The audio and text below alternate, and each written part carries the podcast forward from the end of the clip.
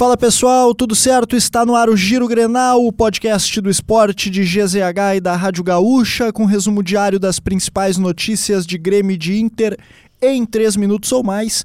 Eu sou o Nicolas Lira e hoje comigo aqui a minha dupla dessa semana no Giro Grenal já apareceu mais de uma vez, Esther Fishborn. Tudo bom, Esther? Tudo bom, Nicolas? Mais uma vez, uma honra de estar aqui no Giro Grenal contigo. Nesta sexta-feira, 8 de setembro de 2023, vamos começar com o Grêmio? Vamos começar falando do Grêmio, que já pensa na reposição para o ataque na próxima temporada, já que Luizito Soares deve mesmo deixar o clube.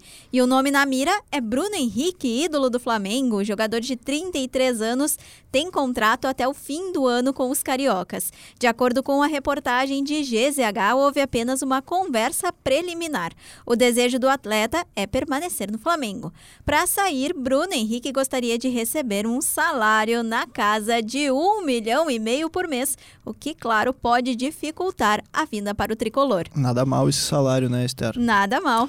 E o Grêmio irá fazer no domingo uma ação especial para os sócios do clube. Sócios ativos e que ficaram adimplentes durante a pandemia poderão assistir a um treino comandado por Renato Portaluppi na Arena. As atividades começam a partir das 10 da manhã. Para garantir o acesso, o sócio deve fazer check-in pelo site do clube. Os bilhetes podem ser garantidos até às 5 da tarde deste sábado e os acessos serão limitados a duas mil confirmações. Agora falando do Internacional, porque em entrevista à reportagem de GZH nesta sexta-feira, o presidente do Inter, Alessandro Barcelos, voltou a manifestar interesse na permanência de Luiz Adriano.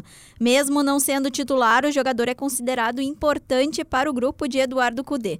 Houve uma sondagem de um clube saudita pelo atleta, mas o Inter deve trabalhar para que Luiz Adriano siga no clube, lembrando que ele tem contrato até junho de 2024. E o Inter lançou nesta sexta-feira seu terceiro uniforme para a temporada de 2023.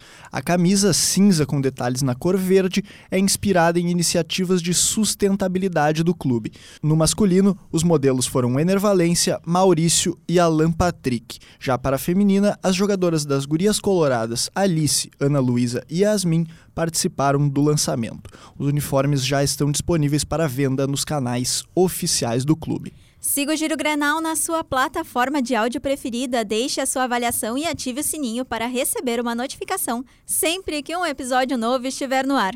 A produção foi minha, Nicolas Lira, técnica e edição de áudio dele, Christian Rafael e siga esportesgzh nas redes sociais. Agora a gente precisa falar de Fernando Diniz na seleção brasileira, Nicolas. É verdade, estreia hoje o novo comandante, primeira, primeiro passo da seleção brasileira rumo à Copa do Mundo de 2026, estreia nas eliminatórias da Copa, né, Esther?